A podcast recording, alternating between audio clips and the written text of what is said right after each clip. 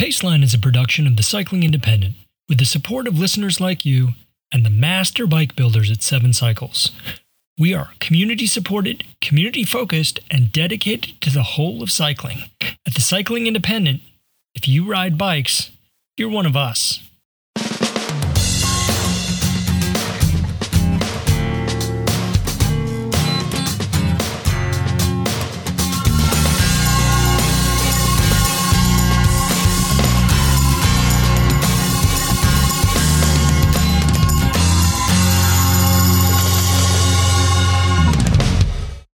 From the Cycling Independent, this is The Paceline, the podcast on two wheels.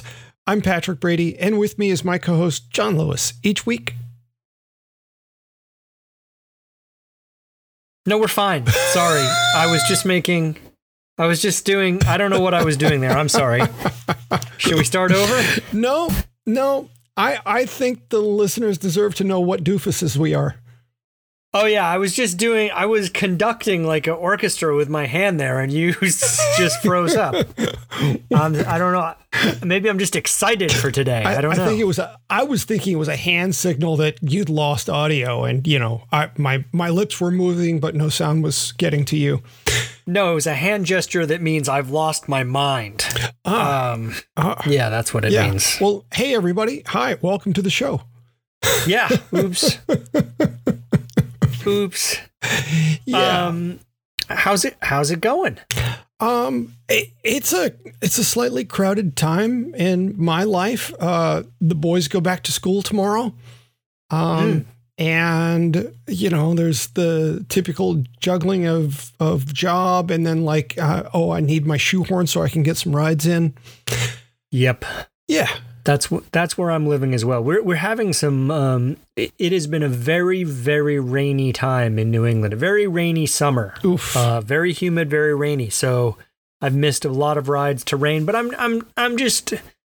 I also have a very busy life. Uh, so I'm not trying. I'm trying. Uh, you know, hmm I'm trying not to stress out about it. It just is what it is. Um, I'll ride when I can ride. Yeah, yeah. I had some good ones this weekend, so I'm, you know, my my my cup may not be uh, running over, but it's it's full enough to take a long drag. Yeah. Yeah. There you go. Yeah. Um, all right. Well, let's jump in. Why don't we? Since we've already messed this up enough. Yeah. Well, let's Well- see what else I can do. Yeah. so, as you might know, you certainly know, but listeners might know, I write marketing copy for a number of companies and players in the bike industry. Mhm. Uh, the folks I work with are all US based. Uh, not because I planned it that way, but over time, those are the stories I seem to be best at telling and products I understand most clearly, and also probably just the people I know. um, when we're talking about how to pitch their products, they typically want to focus on durability and sustainability. Mm-hmm. Mm-hmm. They want to emphasize the importance of investing in quality up front and then keeping those quality products a long time. And they want to talk about the measures they've taken to produce things in the cleanest, best possible way. Uh, the word sustainability is often thrown out. I'm not sure it means anything, sustainability. Mm-hmm. Um, but what we're really talking about is clean manufacturing practices, clean operating procedures, transparency, things like that. Mm-hmm. But Yep. here's the thing. Here's the thing. Just about no one buys a set of wheels or a frame because it has the smallest carbon footprint. I, I, mm, yeah, I can't argue with that one. Um, and, and, and some of that may have to do with the fact that people have no clue what the carbon footprint of the f- of the thing they're buying is anyway. But Yeah. durability, pretty much everyone acknowledges, is the least sexy feature of any product ever. Eh, yeah, probably, probably. mm-hmm. So, so the, the folks I work with typically have this disconnect between their values and the customer's values. And let's be clear if you ask consumers if they want durable, sustainably produced products, they'll say yes, of course. Mhm. Uh, and yet, when it comes time to key in the credit card number, those values tend to go by the wayside, or at least they count for much less than a perceived discount or a really cool color. And I'm I'm not better than that, Mhm. right? Like Yep. Most of us we- we have different values um, from person to person, but broadly speaking, we really like cool colors a lot. when I worked in retail, uh, every now and then there would be the customer who would get down to two different bikes, and you know, one would have slightly better components, and the other would have the cool color they wanted, and they'd ask me, you know, am am I being a doofus for wanting the bike that's the cool color? And I'd say, you know, I, I don't know, but I've never bought a bike I thought was ugly. Yeah. Yeah. Yeah. uh, we should love the things that we buy, and the visual appeal is certainly one of those. I think that's true. I think that's true. And this is, I, I want to, I'll probably come back to this over and over again as we talk about this today. But the the world is not you value durability or you don't. You like the cool color or you don't. It's some measure of each one. Yeah, yeah, With on balance, people valuing aesthetics over practicality a lot of the time. yeah. Y- And sometimes they'll find a product that offers both. So, you know, that's great as well. Mm-hmm. There's a lot of moving pieces in this conversation. Now, what I don't want this poll to become is me scolding listeners about spending their money more thoughtfully or more practically. Um, Okay, that's but- good. I endorse that. So I just said that, and then the word but comes. And as my friend Tim used to say, but is a contrast word. Uh, that's understated. I like it. Lahaina just burned down. hmm hmm On the East Coast, we've gotten a dose this summer of wildfire smoke, hmm a curse you West Coasters have been familiar with for a while. I mean, only smoke if you're lucky. Yeah, yeah, um, yeah. Enough said. It's currently the hottest summer on record. hmm Everywhere you look, the evidence of global warming is piling up. And the chickens hmm seem to be coming home to roost much sooner than we expected. You know, it's worth observing that summer, technically speaking, is not over, and yet Correct. we are we have already judged this to be the hottest summer on record and we've been able to do that because up to this point this has been such a hot summer that no reasonable play out of meteorological effects for the rest of the summer can undo that we've already crossed the finish line Right. Right. So, so uh, as I said, I'm not here to scold anyone, but I feel like this is a really opportune time um, to talk about these things. And clearly, I have a stake in people changing their buying habits in this way. So maybe I'm not the avatar of pure intentions here.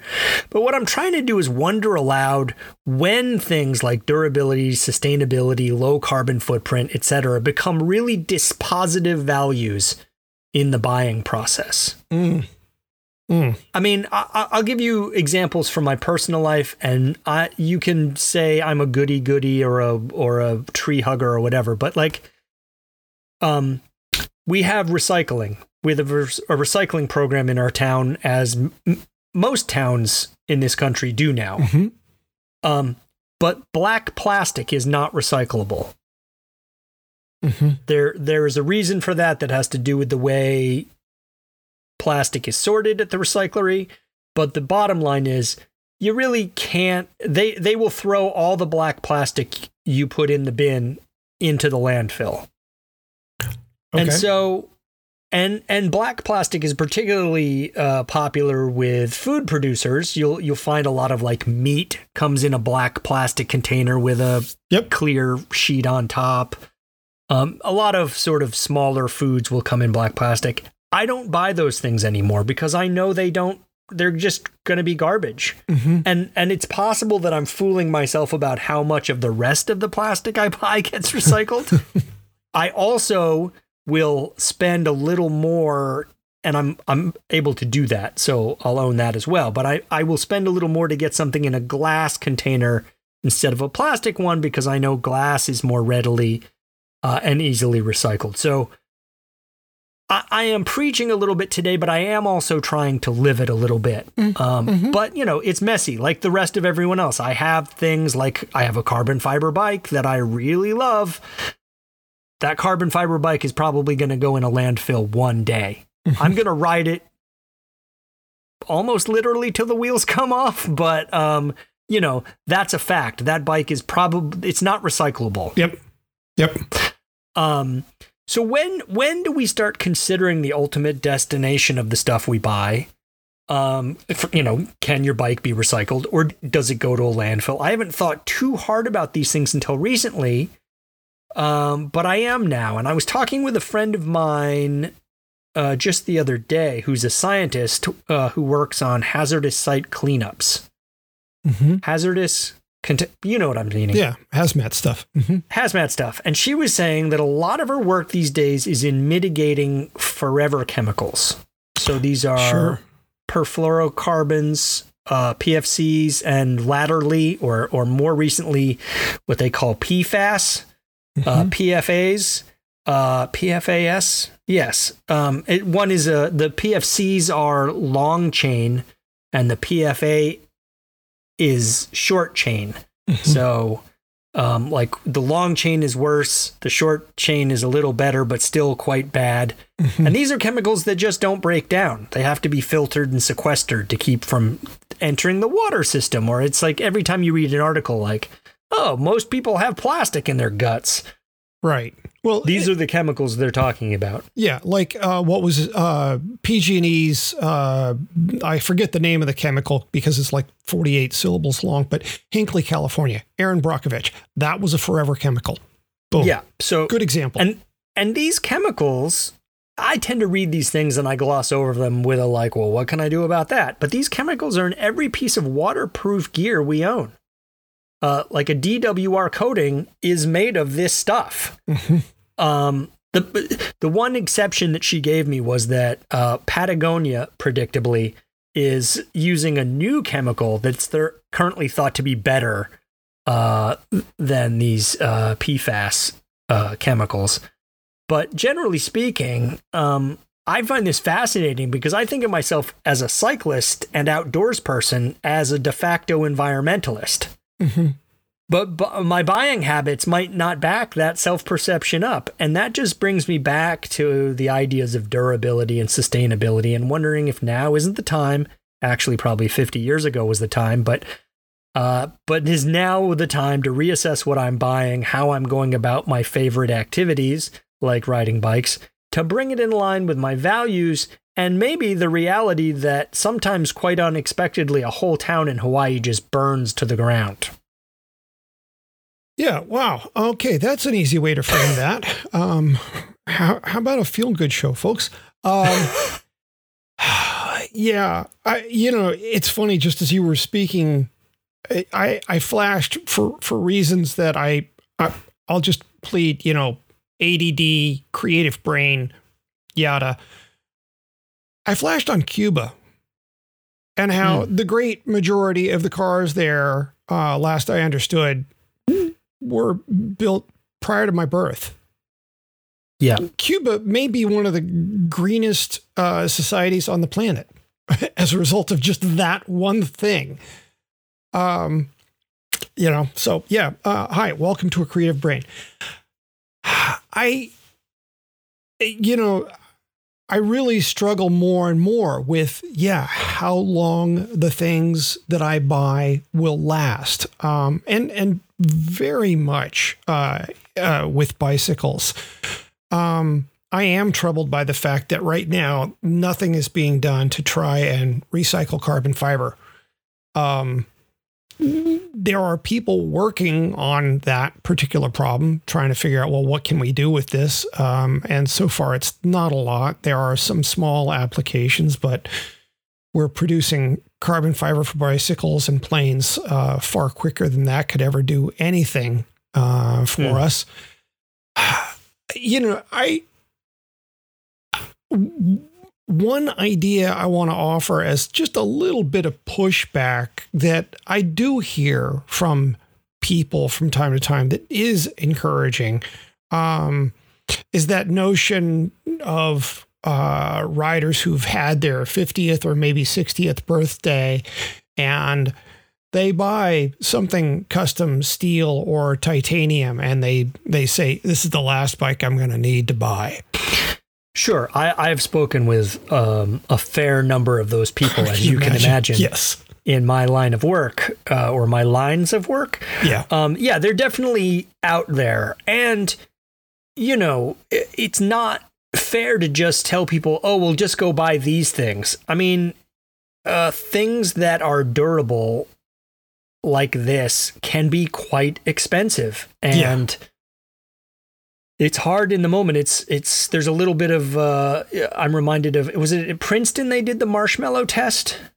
Uh, Do you know the marshmallow test? So the marshmallow test goes like this. Um, I give you a marshmallow and I say, look, I'm going to step out of the room for just a minute. Uh, P.S. They do this with kids. hmm Uh, They give them a marshmallow and they say, look, I'm going to step out of the room for a minute. You can eat the marshmallow if you want. But if you still have that marshmallow when I come back, I'll give you another marshmallow. Oh, And so there's- uh-huh, mhm. there's some sort of predictive nature of this about a person's ability to think lo- think and to plan long term. Some kids will just pop as soon as the door shuts the marshmallow is gone. And then some kids are sitting there, you know, with their fists clenched firmly behind their backs when uh, the the person comes back in and gets a second marshmallow. And I think most of us would love to think we're two marshmallow people, but we're not. well, you know, I I'd like to think that I am these days. I doubt very much that I was in years past, and I can guarantee you, I have uh, two boys in the next room who absolutely are not. Right. That first mel- marshmallow tastes so good. I, I get it. I Yep. get it. Yep. I think, and I think this is, you know, this is. But when we have these conversations, when I have them with my clients about wanting to push durability forward, I say, look, we can do that, but we're not a species who thinks long term. Mhm, mhm. We recognize the value of it, but we we just don't do that. Most people don't buy the bike they think they're going to want in 5 or 10 years. They they buy the bike they they want now. Uh, fair point. Fair point. Um, you know, how often do you see a road bike uh, with the steer cut so that there are no spaces above the stem? Yeah, nowhere to go. Yeah. Yeah. It's like, okay, I guess you have some miracle elixir that will allow you not to age and get stiffer. All those people Good are on you. yoga instructors, I'm sure. Yeah. hmm Yeah. Um, I, I, I actually have some um, reservations about how much steer I left above my stem, whether Sure. or not it was enough. Yeah. Uh, anywho, I, you know, I, I, I don't know. I don't have anything to offer here other than hope, which is that I hope that this is this stuff is going to start to matter more and more. Um, I've I've got a pair of wheels um, uh, where there are problems with both rims, but they're laced to King hubs, and so I've been thinking in my head about what it is I want to do uh, to uh, build these hubs into a new set of wheels because there's going to need to be a change of free hub in the back, and you know I got to Mhm. I got to choose the new rims and what do I want to do and yada von yada. I'll probably I'll have to do something about the axles as well. Yeah. Uh, maybe we'll just continue our call after we finish recording.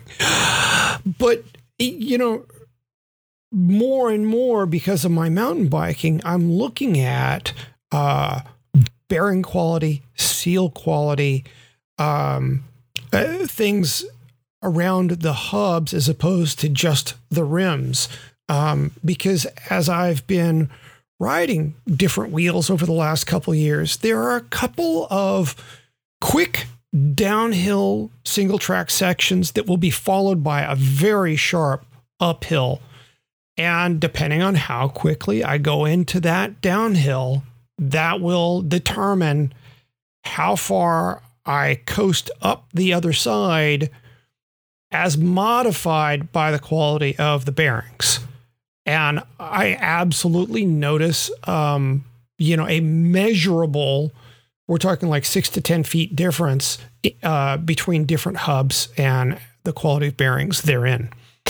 Mm. So, uh, you know, one of the one of the arguments that we can make for looking at longevity is, yeah, you're getting better quality bearings that will roll better. Yeah, roll better, last longer. They're out there. Mm-hmm. Mm-hmm. They're yeah. out there. I just, you know, maybe I'm um, playing to the audience where we're we, in a way where and I'm the audience as well, in as much mm-hmm. as I'm watching these things happen and I'm trying to think like, gosh, I feel powerless about this. What can I do? Mm-hmm, mm-hmm. And and I'll get to this a little bit, or we can talk about it in advance of doing the picks, which comes later in the podcast. But I'm I'm more um, circumspect, I think, now about recommending products that I've only tr- used a little bit mm-hmm. versus things that I I know are I want to only be talking about stuff that you should invest in rather than stuff you mm-hmm. should just buy. Yeah, yeah. Well, you and I have all we've both been averse to uh, blatant consumerism. Um, you know, buying stuff does not make us happier. Buying a better bike can lead to a better ride, which can lead to more happiness. But just buying stuff does not make us happy. Um, there's probably somebody in Beverly Hills ready to shoot me right now for saying that. Um, you know, one other thought that I have is we love to talk about algorithms. The algorithm this, the algorithm chose that. And a lot of people don't really understand just what an algorithm is. And uh, oddly, I learned a lot about algorithms years and years ago in uh, synthesizers, uh, how you bring different oscillators together uh, to synthesize sounds and end up with things that sound really cool on rock records. Uh, my nerd is showing, isn't it? Um, it's never not, so I don't know why you fret about these things. Go on. the the thing is, an algorithm is, you know, you bring certain factors together and then you weigh to what degree each of them is a priority and you shuffle them and maybe maybe they go in order maybe one is only modifying the other maybe one is modifying the uh, two others uh, in relation to each other that's an algorithm and that's very much what we're doing when we're trying to decide what our priorities are in a purchase mm. you know and uh, i hopefully we're all thinking more and more about uh, I'll just go with durability, sustainability. Yeah, that's a that's a fuzzy one. Um, you know, uh, people can tell you most anything about that. They can say it's sustainable, that it was made in a way that they can keep making those for years and years to come. But we have no way of knowing if that was even remotely true. Uh, and whereas with durability, you're going to know in three to five years whether or not they were telling the truth. Yeah, I think there are things out there that we know are will last longer, mm-hmm. and and if you don't know, ask your local bike shop what stuff lasts and what stuff doesn't. Yeah, uh, it's one of the reasons that for a very long time, uh, when I've reviewed a product, I've never been the first to print, you know, with my review I always wait until I've got some serious miles on the product so that I know whether or not it's holding up. Um, I've worn out enough things that I I generally know what to start looking for uh, in terms of early signs of wear that will uh, result in something not living very long.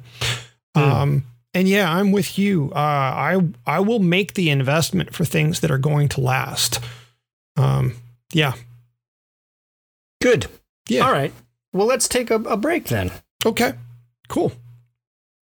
Do you love high quality bike lights and bike pumps and tire inflators and baskets and bags and cargo racks and fenders and various other essentials any normal person needs to get through life by bike? Of course you do.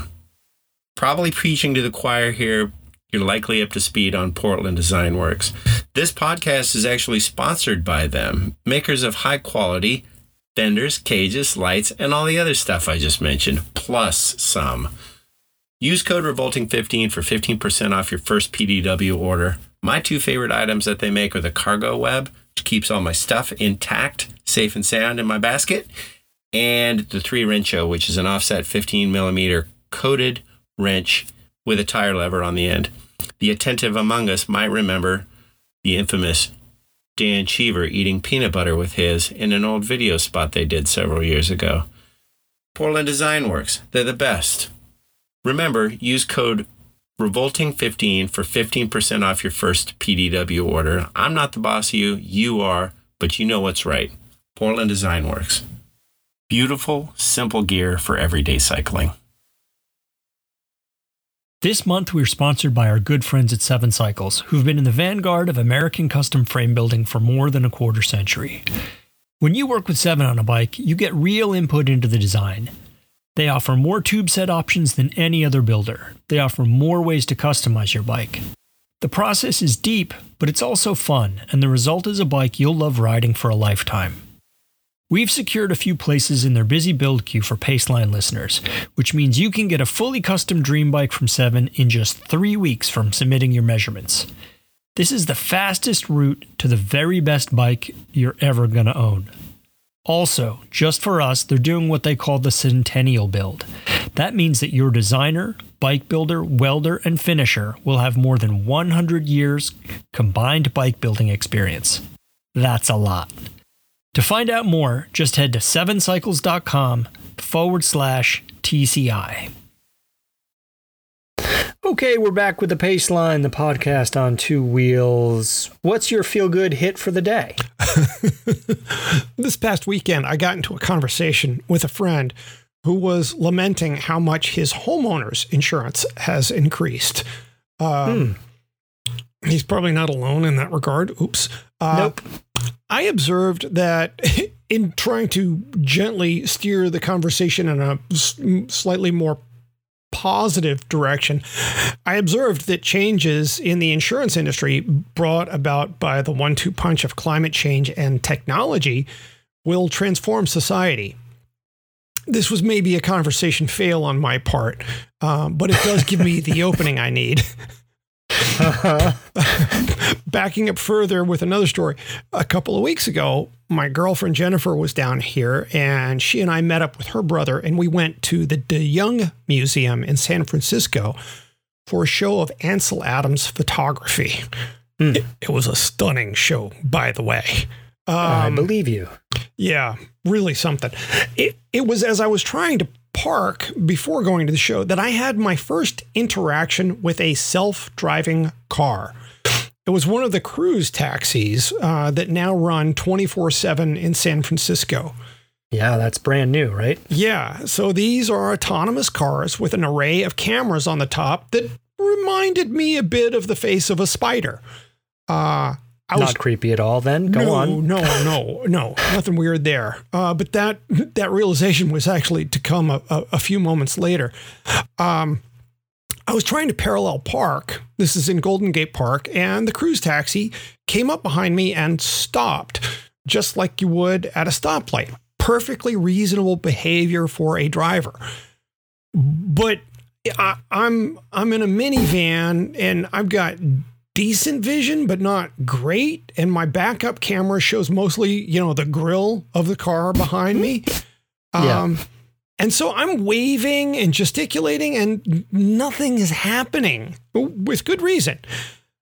I had no idea still that it was autonomous. Uh, and so finally, I'm like, well, I'm going to show this driver what I'm trying to do. And so I backed up a little, you know, six or eight inches. Yeah.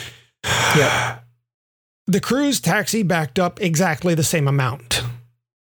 I did it again. It backed up the same amount again. It it worked in absolute proportion to what I was up to.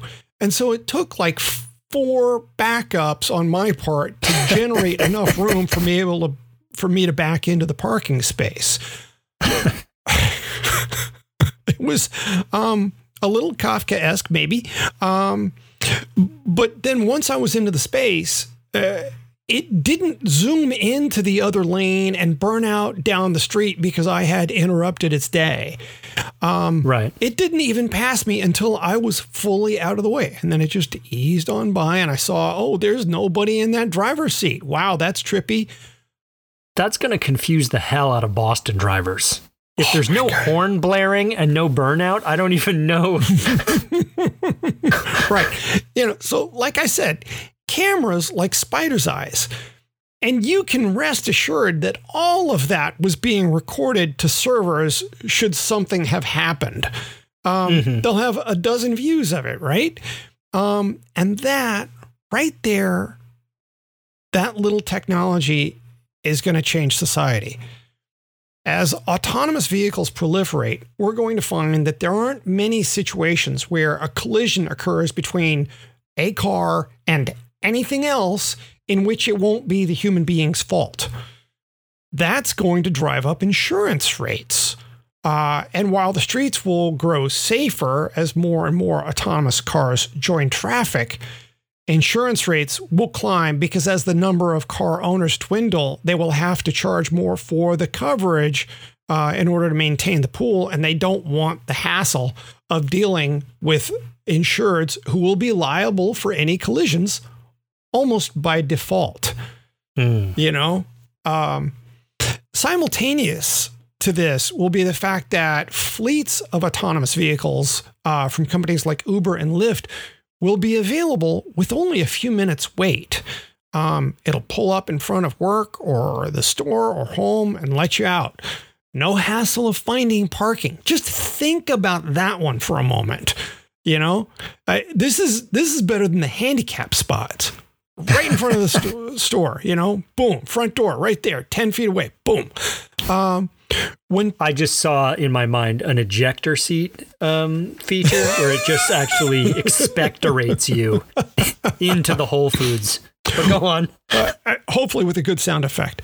Um, when people look at the fractional cost of each trip and weigh that against the cost of car ownership, as people are already doing at this point, by the way, uh, including rising insurance rates, many will come to the conclusion that it, owning a car is no longer worth the money. Um, and now I get to the maybe even gold lining. Uh, the benefits to cyclists will be significant. First, consider that there will be no more road rage. Just Yeah. you know um, that what that alone will do for society you know forget people not being upset with cyclists. Just not being upset with each other will be transformative in its own right. But yeah no more cars buzzing cyclists. No more rolling coal. No more having stuff thrown at us that will be a big big difference um, but given how many times cyclists are hit due to inattention the bigger issue is, will be that autonomous cars will give us plenty of room as they pass. There are going to be a whole lot fewer injured or, or dead cyclists. Uh, And, you know, it, just from the hassle standpoint, no more cars honking behind group rides. Uh, they'll simply turn off on another street once the autonomous car calculates that there's a faster route to be had. Um, so a few years ago, I was ri- asked to write an essay for a panel on imagining the future, and this was for South by Southwest. Um, and uh, the the call for essays uh, featured a big prize, which I didn't win, but uh, the essay was well received. Um, it is, as of this recording, uh, up on uh, TCI so that people can see it, and we will link to it in our show notes.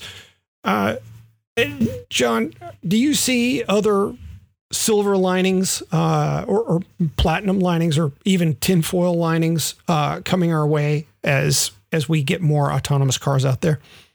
Um, I, I, I think I, I'm going to be a bummer. Not to, s- Okay.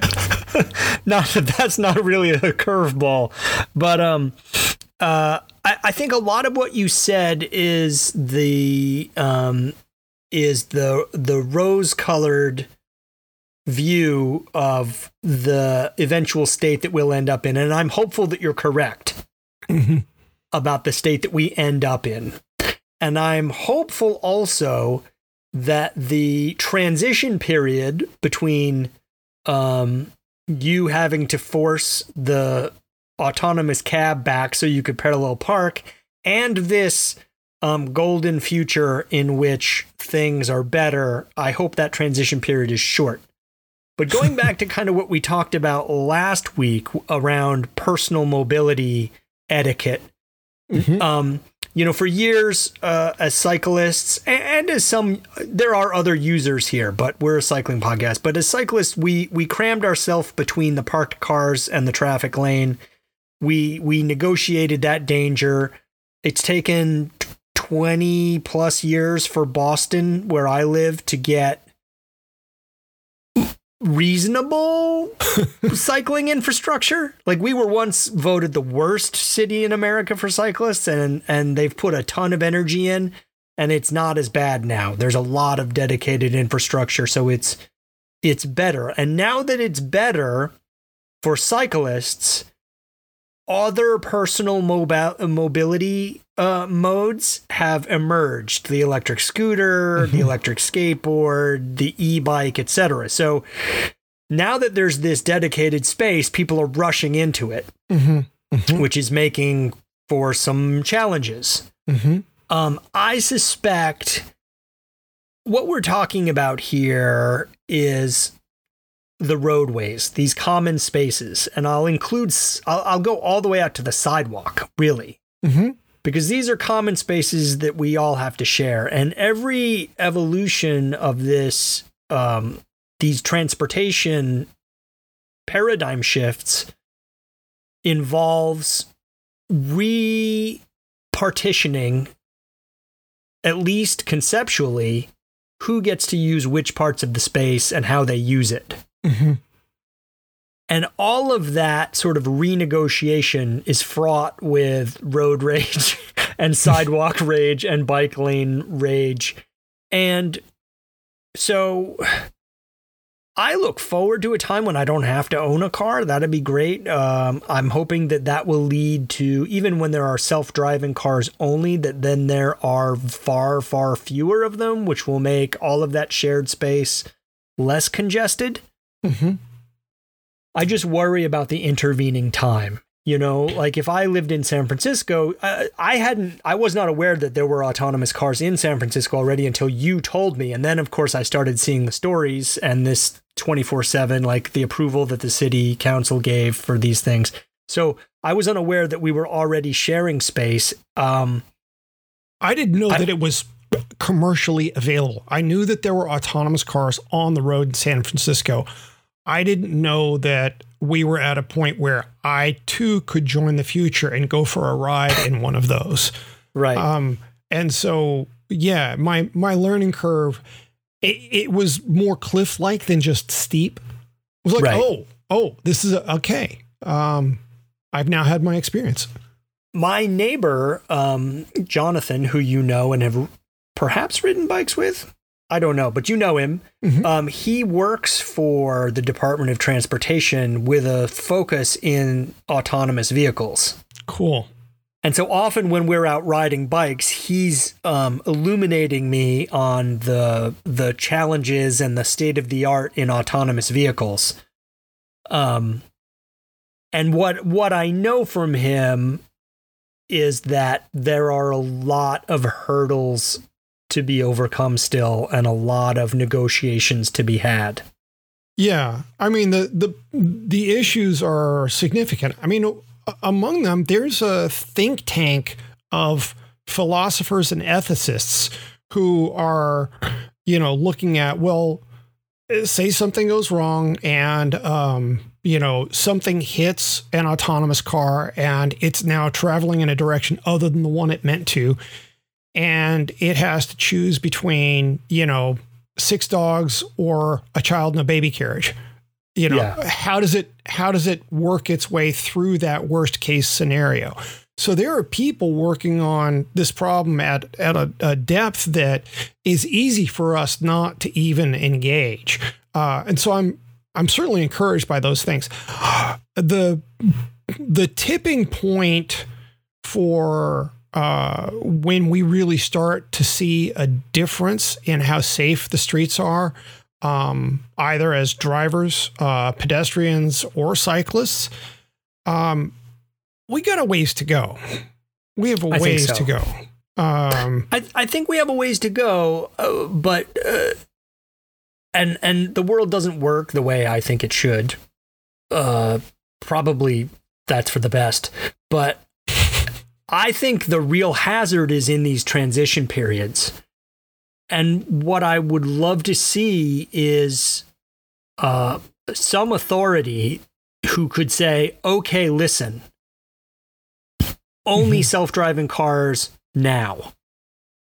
Um, and it doesn't, it won't work that way. It won't work that way. Everything is a transition and a negotiation, but I think we'd be safer and better off if we could just do some things cold turkey, so to speak.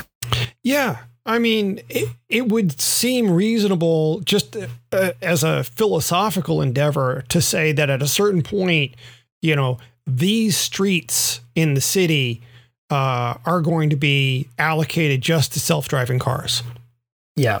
Um, Yeah. You know, as kind of a first step. I, I mean, I see all of that um, as really fascinating stuff. Uh, you know, once we get past that tipping point, think about it. Merging traffic's going to go smoother. Um, you're going to be ex- able to accelerate up to speed quicker because you're not going to have some idiot doing 20 miles an hour in a 35 mile per hour lane. There are going to be so many differences in how uh, how it feels to sit in a car and go places. I mean, I think, and uh, there's there's stereotype here, but uh, this is one that I think is accurate. The drivers here where I live are so much more aggressive than they are in most of the rest of the country. Oh yeah, I, I won't Yeah, even yeah. say Boston in particular. I'll say everywhere between New York Metro and Boston Metro. That space Mhm. is so much more aggressive than most of the other places I've been in this country that I feel like once this transition occurs, the colors here will be brighter. Everyone's going to get all cheerful. Like, it's gonna be like they're handing out Prozac to everybody. yeah, I just think it's going to remove this um, uh, background radiation of rage that, that New Englanders, that Northeasterners are currently living in. So I can't wait. It's been quite a while since I've uh, driven the Boston Metro, but my experience was while it was insanely aggressive, it was never actually hostile. Like, you know, if you wanted to be able to make a right turn onto a busy street, they weren't going to let you out there until you just poked your nose into the intersection.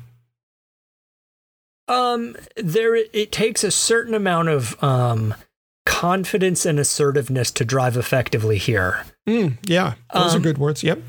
Yeah, but I find I find I just have to be so much less defensive when I travel, uh, because here there's always someone sort of cutting under you, and this is you know this is a thing you have to look out for on the bike too. You have to assume people are going to do the most aggressive thing, Right. not the most patient thing. Whereas I feel, you know, when I'm in the Pacific Northwest, for example, I'm like, why is everyone is everyone on Prozac here? Is everyone just so chilled out? They just let me go. What happened?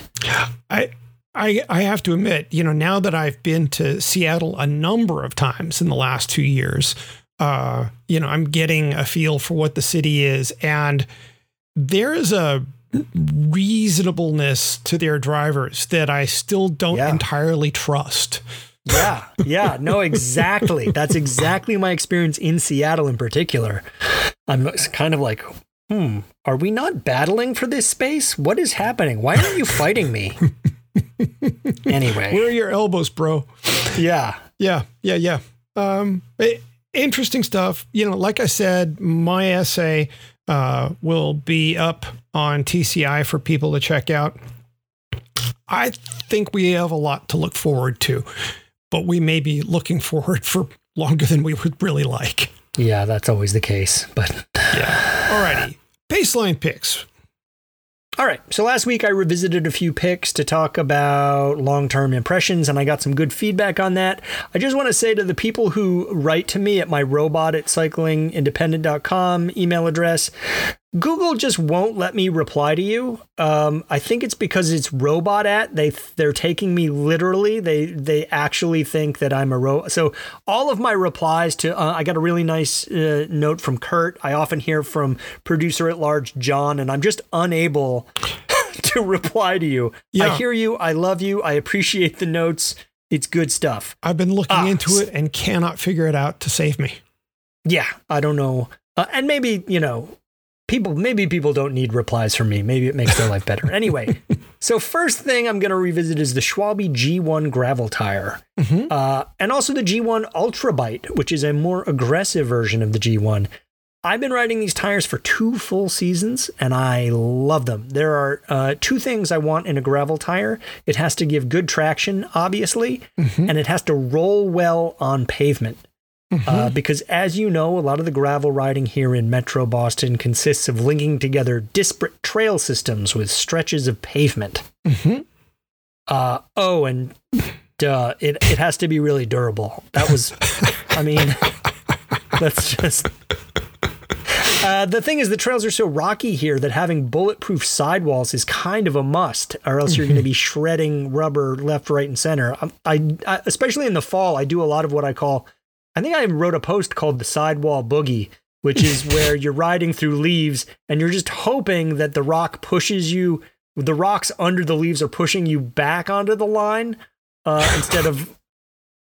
You know, you're just depending on the rocks pushing your rear end around. But anyway, so the Schwalbe G1 is a hit for me. They are in good supply currently. I checked with the uh, wholesalers and maybe even on sale. I also noticed. If you need new gravel tires, check those out. The other item on my list is the ODI Dreadlock mountain bike grip. Uh, uh, endorsed by uh, Tinker Juarez. I got these because I was riding a pair of nice, ergonomically shaped grips, but I just found them too hard for my old hands. Like they were the right shape, but they were just hard. Mm. I picked up a pair of the ODI dreadlocks at my local bike shop. Thanks, Jim. Uh, and I haven't looked back. They have a, a foamy, slightly cushy feel to them, but they're firm enough that you're not like pudding handed on technical terrain. like I notice a lot of BMX grips in particular are super squishy. I don't want super squishy. I call that pudding hand. I can't do technical stuff with pudding hands. Okay. Um, the ODIs have also worn extremely well. I thought their foaminess was gonna be um, fragile, but it is not.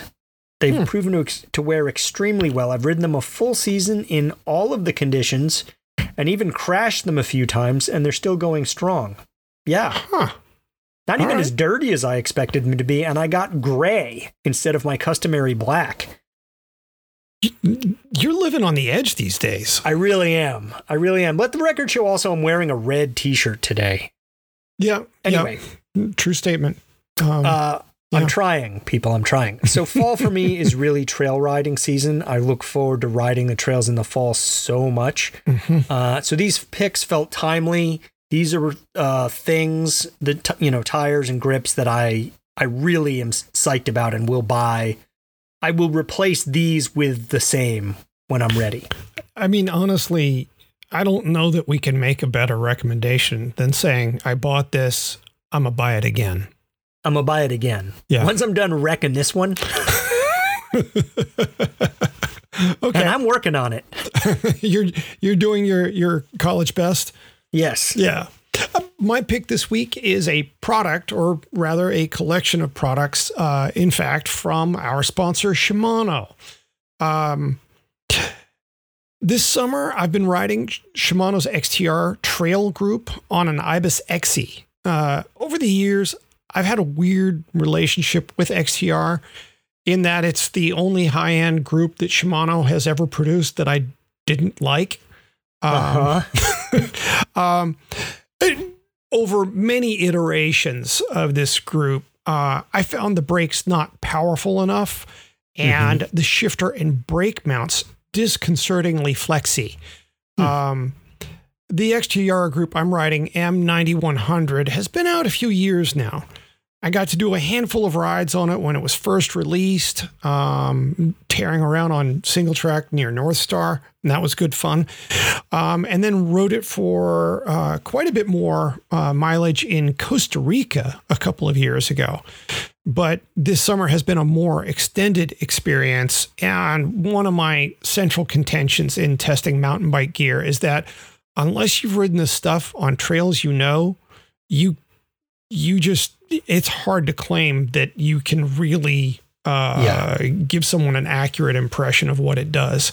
My my experiences have varied so much between, you know, I, I go for a product intro uh, and ride uh, the demo forest near Santa Cruz, and then you know I get to ride the same product here in Annandale, and it's like, oh, I didn't understand that it did this really well.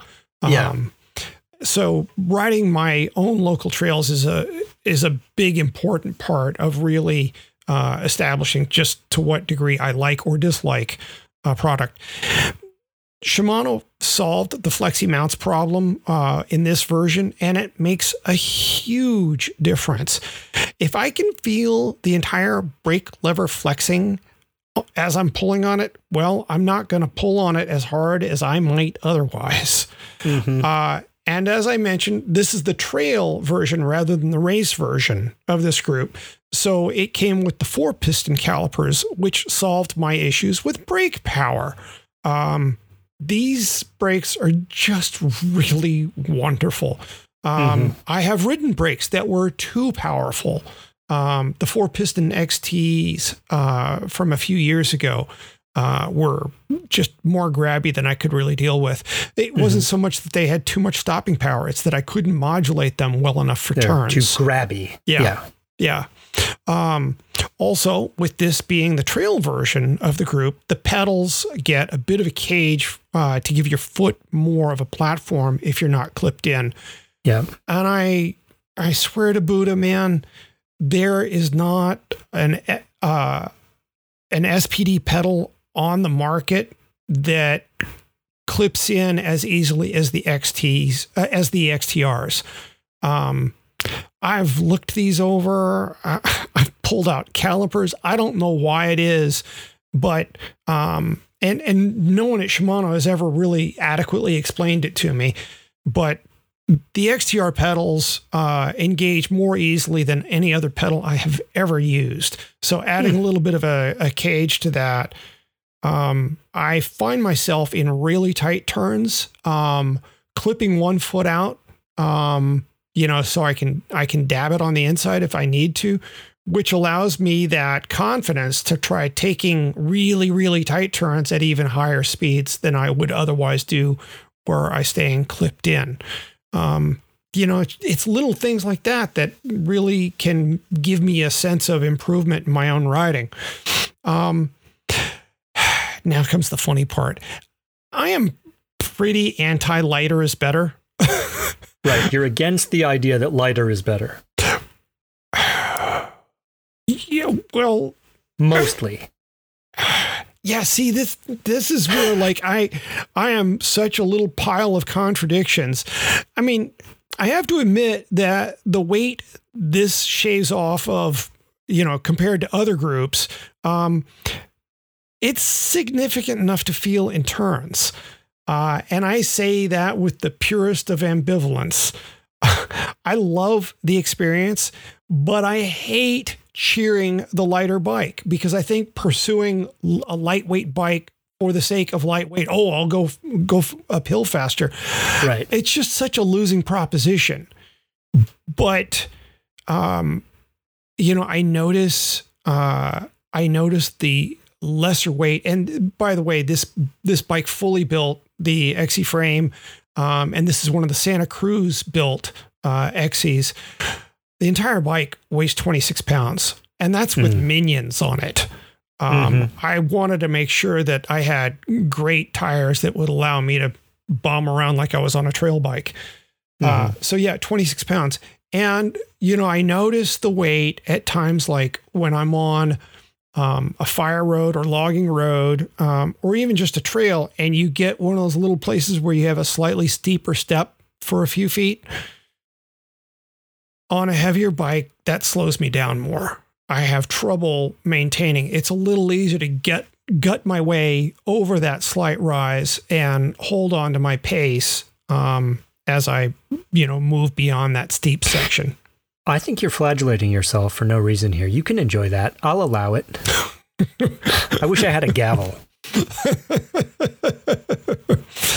okay. All right. Um, yeah. Well, uh, a couple other things that are worth mentioning about the XTR group. Uh, th- features I don't struggle with, like the shorter throw and lighter weight of the shifting. Mm. Um, there's a bigger difference because I have bikes with SLX, XT, and XTR. I can tell you that there is a more significant jump in performance by XTR over Deore XT than the XT over the SLX.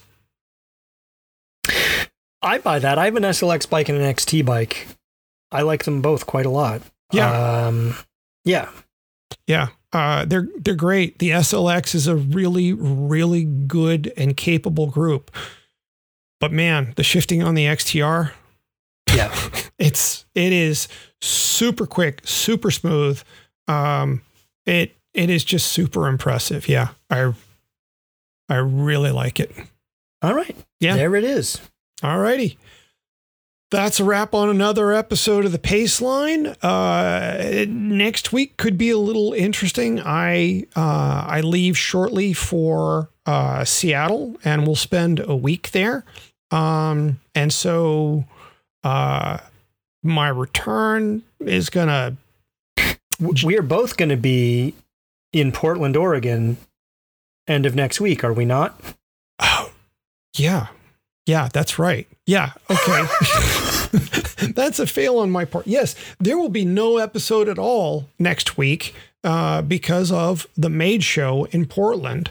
Um, yes. Where you and I will get to uh, uh, occupy the same zip code for maybe the fourth time in our lives. Yeah. Come, come, come find us. Yeah.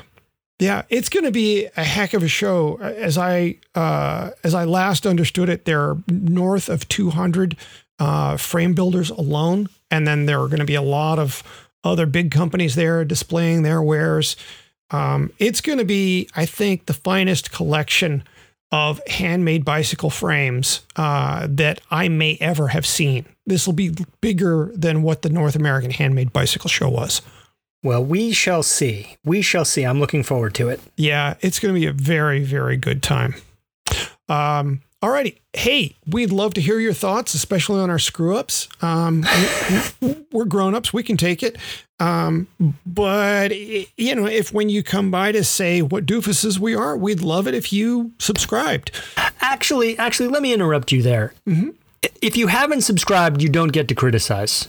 If you've paid, if you've paid you, if you if you're putting down your dollar, as we say here in, in Eastern Massachusetts, yeah. if you put down your dollar, you can say whatever you want yeah, that that seems entirely fair. That seems yeah. entirely fair. It also seems like it may not stop those who are most critical.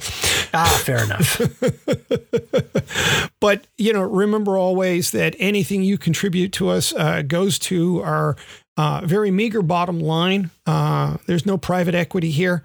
Um, it's me, robot, Steve, Johnny Raz, a few other people. Um, it's a it's a tight little cadre of people we've assembled here. It's that one corner park bench that people uh, that's good for busking, and we've got just the one hat out in front of it. So if you throw change in that hat, we all share it. It'll be fine. We're on good terms with each other. Yeah. Yeah. All righty. Uh, until next week, I'm Patrick Brady with John Lewis. Thanks for listening to the Paceline.